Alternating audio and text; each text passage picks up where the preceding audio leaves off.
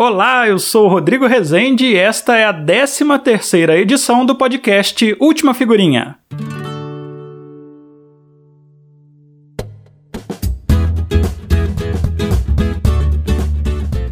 A coleção de vinis de rock do Douglas Wendler, o entrevistado dessa edição, foi motivada por um acontecimento emocionante.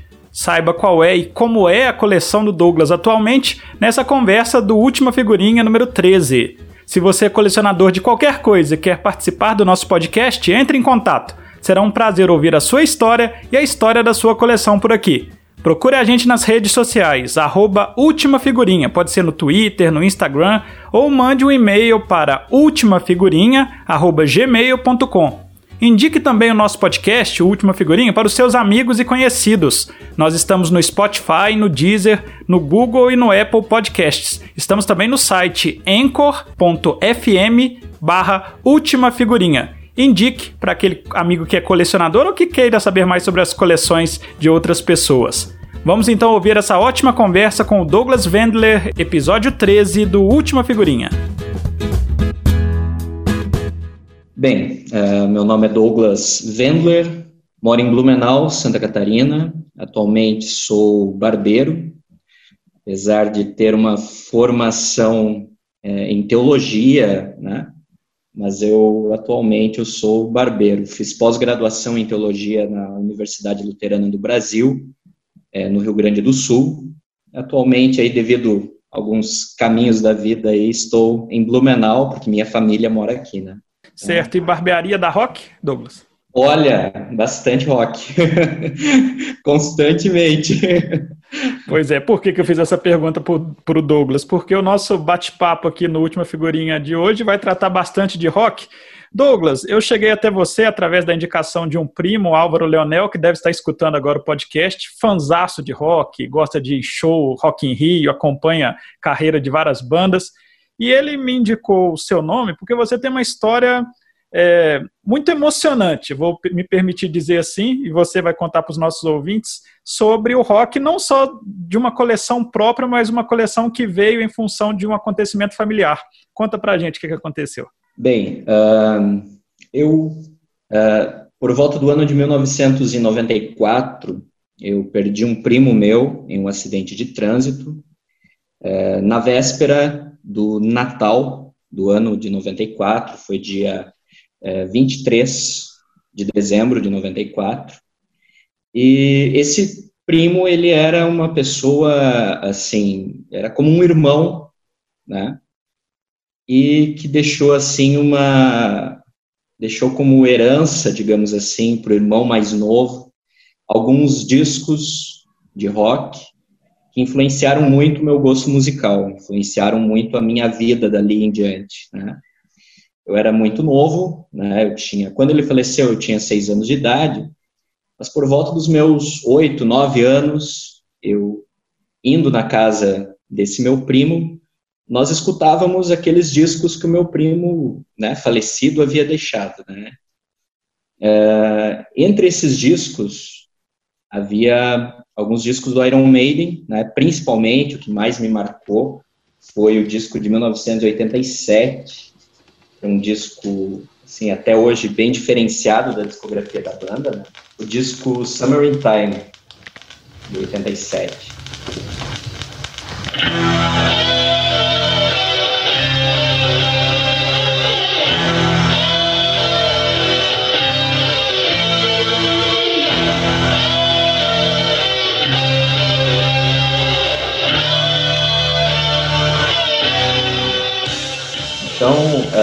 Por chamar muita atenção pela capa do disco, né, aquele desenho do Ed, né, o mascote do Iron Maiden, aquilo me chamava atenção não só pelo som, mas também pelo pelo LP, pelo pela arte, né, digamos assim, daquela capa, né, e aquilo é, passou a me despertar um desejo de conhecer mais, enfim.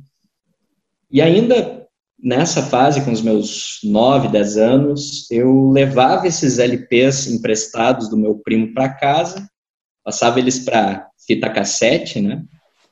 E ouvia, e isso foi, digamos, uh, imagina um menino de 10 anos de idade ouvindo Iron Maiden, né? Então, isso era uma coisa assim que os meus pais eles não entendiam muito, né? Imagina, né? Menino que poderia estar escutando qualquer outra coisa, né?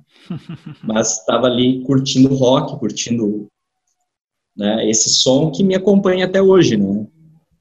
Querendo ou não, despertou em mim isso e até hoje eu sigo curtindo, né? A gente conversava um pouquinho antes de, da nossa entrevista, entre aspas, oficial aqui para o podcast. Eu fiquei com a boca coçando aqui para fazer uma pergunta e não fiz para te fazer agora, Douglas. Os discos, você me citou dois discos do seu primo, né? Além desse do Iron Maiden de 87, um outro. Eles estão com você? Eles ainda existem na casa dos seus tios, de outros primos? Que fim que aconteceu com esses motivadores da sua coleção, né? De alguma forma, esses discos ajudaram a motivar a sua coleção atual. Sim, é. Esses discos, eles uh, estão com meu primo, né? Digamos, estão com o Fabrício, que é meu primo que, que herdou né, os discos do irmão dele, continuam com ele, até pelo fato de hoje em dia os aparelhos de de LP serem tanto raros, né? Poucas pessoas têm, enfim. Meu primo até mencionou uns dias atrás, quando eu mandei as fotos dos LPs e falando que ele me influenciou muito nisso também, né?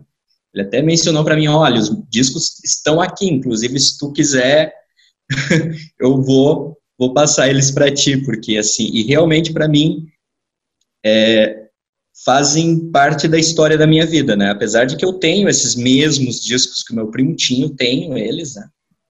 Mas aqueles estão lá na casa do meu primo, estão guardados, né? E mas assim, eu eu me recordo que para mim, enquanto quando eu comecei a adquirir esses discos, né? Eu comecei a coleção há 20 anos atrás. Então eu tinha 12 anos, né, quando eu comprei o meu primeiro LP, que era um LP que o meu primo tinha, o do ACDC, o High Voltage.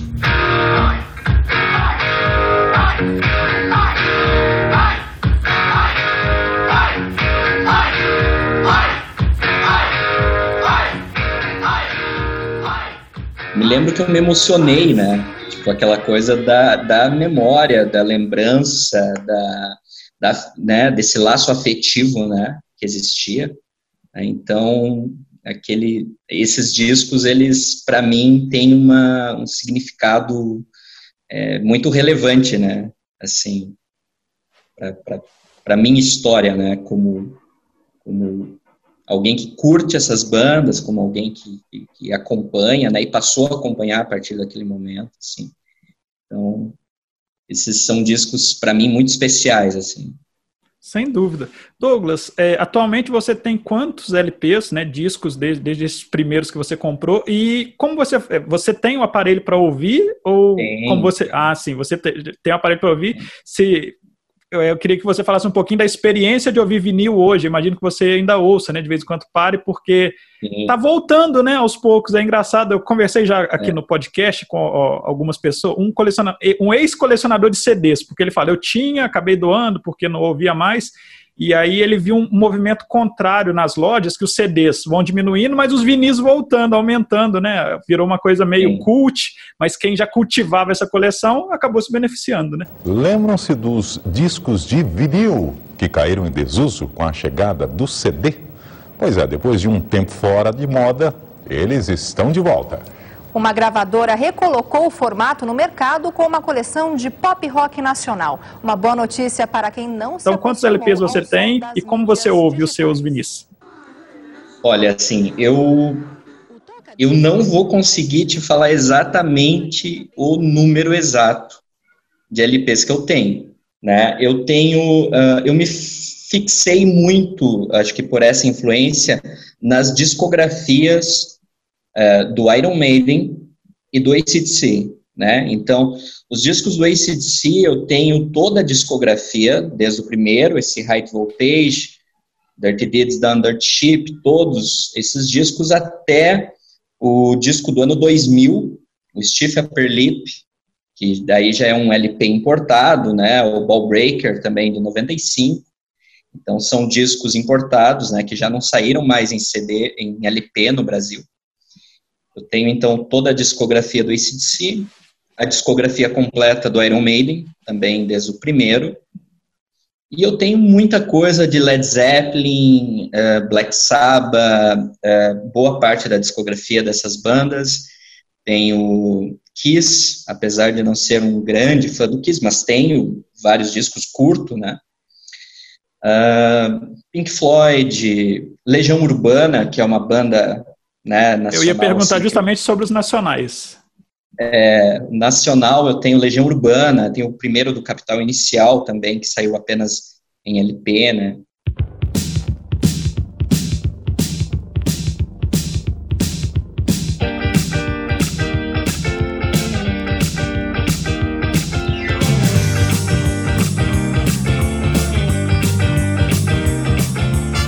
Uh, Legião Urbana também, eu fiz a discografia, né, desde o primeiro, Legião Urbana, até Música para Acampamentos, que foi o último que saiu pra, em LP, duplo, né? Então eu consegui formar essa discografia do Legião Urbana em LP.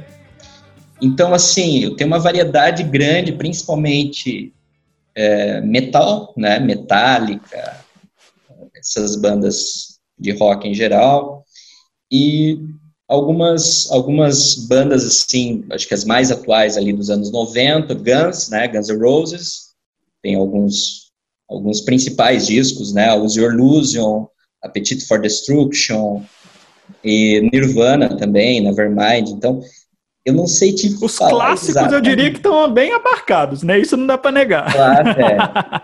eu, eu, busquei, eu, busquei, sempre essa coisa assim desses discos marcantes, né? Como por exemplo o Black Album do Metallica, que é um clássico do metal.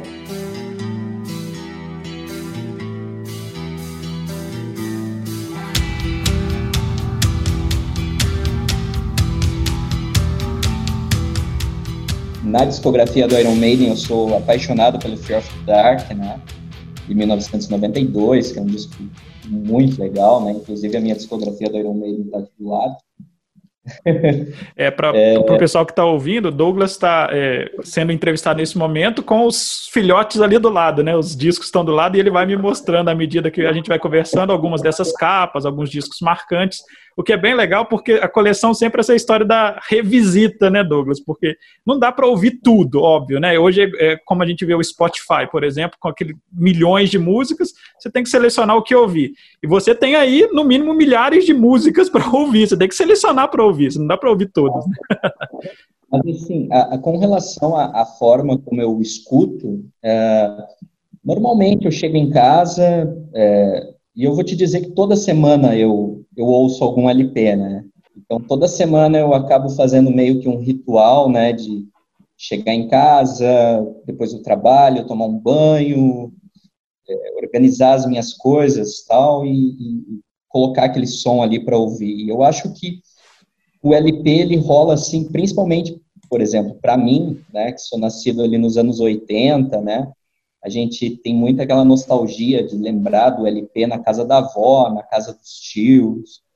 Os LPs, né, eles faziam parte daquele, né, daquela nossa infância, onde as coisas não eram tão automáticas, instantâneas, onde as coisas eram muito mais difíceis, né? Hoje, imagina, hoje em dia você tem um download, hoje em dia você tem o Spotify com discografias todas na palma da mão, e eu acredito que a minha, o meu desejo em, em, em formar essa coleção na época, no início, foi muito mais motivado assim justamente por essa coisa da de uma época em que as coisas eram eram não eram virtuais instantâneas como são hoje mas eram muito mais uh, uh, uh, assim é, você saboreava, você, você vivenciava aquele momento, né?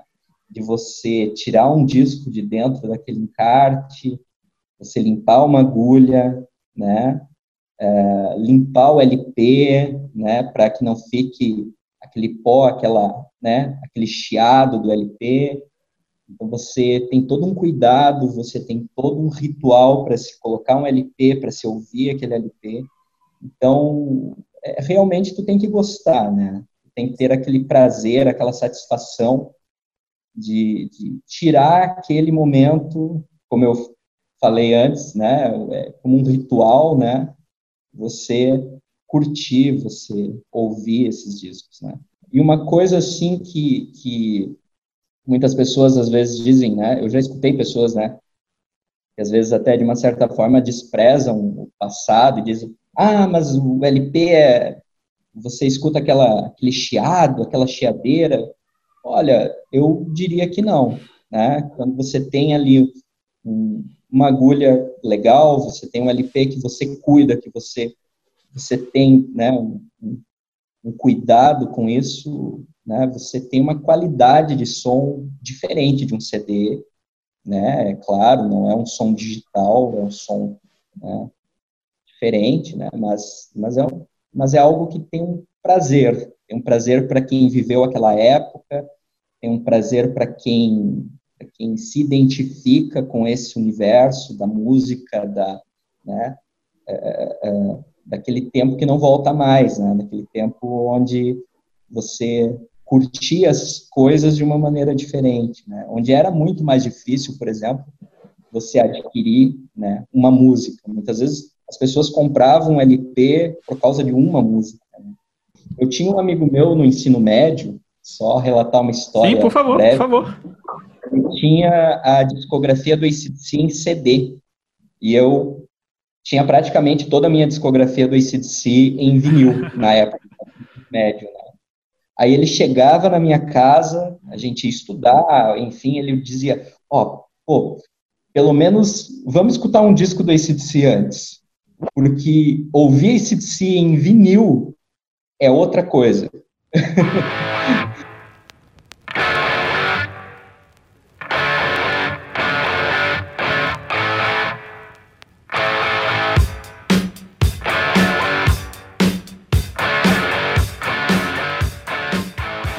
Então, assim, ele dizia: Olha, eu posso escutar esses discos em CD, tenho todos em casa, mas ouvir em vinil é outra sensação, é outro som, né, é outra.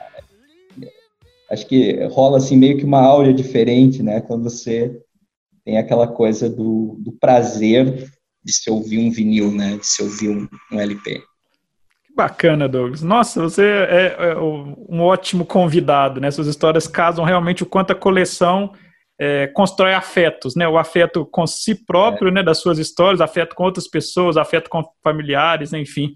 Para a gente encerrar, eu queria te fazer uma pergunta. É, geralmente, quem né, é ligado ao mundo do rock, e aqui eu posso estar enganado e você me corrija, por favor, é, tem alguns outros tipos de coleção. Camisas, tem as figure actions, eu não sei se é o seu caso, né? De, de figuras de banda, né? Queria saber se você tem alguma outra coleção relacionada ao rock ou e se tem alguma coleção que você tenha vontade de fazer para a gente encerrar nossa conversa. Olha, eu tenho eu tenho coleção de posters dessas bandas, né? Posters antigos assim. Uh, eu busquei algumas raridades, principalmente focando em Iron Maiden e ACDC, né? Então eu tenho alguns posters antigos da década de 80, posters antigos é, da década de 90, 91, 92, então eu tenho coleção de posters e alguns itens, por exemplo, das bandas, de alguns shows que fizeram no Brasil, né? É, eu assim fui colecionando, né? E eu eu tenho um desejo de fazer uma coleção, é que eu assim eu curto muito coisas antigas, né? É, e eu tenho um Fusca 1968, né? Então se eu fosse escolher uma coleção e tivesse condições de fazer uma coleção, acho que eu iria mais para esse universo assim dos carros também, sabe? Mas e... Fuscas ou carros? É, Fuscas, eu, eu curto Fusca, né? É, eu tenho eu tenho um 68 assim também que eu, eu cuido muito. Ele é um carro todo original e assim eu preservo ele porque é aquela coisa, é um pedaço da história da indústria automobilística mundial, né? carro mais vendido do mundo, né? Mais de 26 milhões de unidades produzidas e tem toda aquela história por trás, né? Mas uh, eu curto muito, assim, essas coisas mais, mais antigas que nos remetem a esse passado, né? É, então, eu, eu curto bastante, assim, tanto tudo isso. E até a respeito do, né, eu mencionei aí os LPs, né, e é engraçado, né, que uh, para nós que vivemos aquele tempo hoje, nós vemos muitos jovens que não sabem como funciona um LP, né? Então, eu até nessa minha experiência na barbearia, no dia a dia com clientes, às vezes alguém mencionou, ah, o Douglas tem uma coleção de vinil, de LP, e um jovem, aí por volta de uns 17 anos, um menino, ele disse assim, tá, mas como é? Tem só uma música de cada lado? Ele me perguntou, né? Uhum. Até porque era, né, Douglas? De, desculpa interromper, mas na década de 30, 40, o início do LP, que, que nem era tecnicamente LP, né? Era um outro tipo é, de disco, é. 78 rotações, né, e tal. Isso, é, isso. Ele era realmente um, um, single de cada lado, né? Um, era prensado. Exato. E aí começaram depois, na era de ouro do rádio, dois, duas músicas de cada lado, mas é claro que depois o LP evoluiu e claro. é, funciona com várias faixas em cada lado, né? Lado A e lado B. Veio com, 38, com 48 rotações, 33, né? Então é, mas é interessante, assim, que, que isso é, seja preservado, né? É interessante disso, né? Principalmente, é claro que hoje existem muitas bandas que estão lançando, é, relançando é, discos, como Nando Reis e... Usar espinhos que só causam dor E outros artistas aí que estão fazendo seus seus discos, é, lançando seus discos novos aí em LP, né? Mas é, mas é interessante a gente preservar aquilo que, aquilo que nós temos, né? Aquilo que nós nos, que é a nossa base, né? Digamos assim, né? Aquilo que a gente que traz novamente aquela aquela experiência que nós vivíamos, né? Então, eu acho que é isso. Quando eu escuto esses LPs, eu isso me remete àquele, àquela memória do meu primo, aquela memória dos momentos bons, né, que a gente viveu e tudo isso. Então, eu acho que é, as coleções também nos trazem isso, essas sensações, né, sensações que vêm pelo ver, pelo ouvir, e o LP tem isso, né, a capa, o, você ver, você ver o encarte, você absorver essas sensações, né? Então, eu acho que é isso aí. Essa foi a edição número 13 do podcast Última Figurinha. Venha fazer parte do nosso álbum. É fácil entrar em contato. Pode ser no e-mail ultimafigurinha@gmail.com ou pelas redes sociais Twitter e Instagram. É só procurar Última Figurinha tudo junto, arroba Última Figurinha. Você pode ouvir o podcast no Spotify, no Apple Podcasts, no Deezer e nos tocadores mais populares. Indique para todo mundo o nosso podcast e venha também participar, falar sobre a história da sua coleção. Eu sou Rodrigo Rezende, agradeço demais a sua atenção e te aguardo na próxima edição.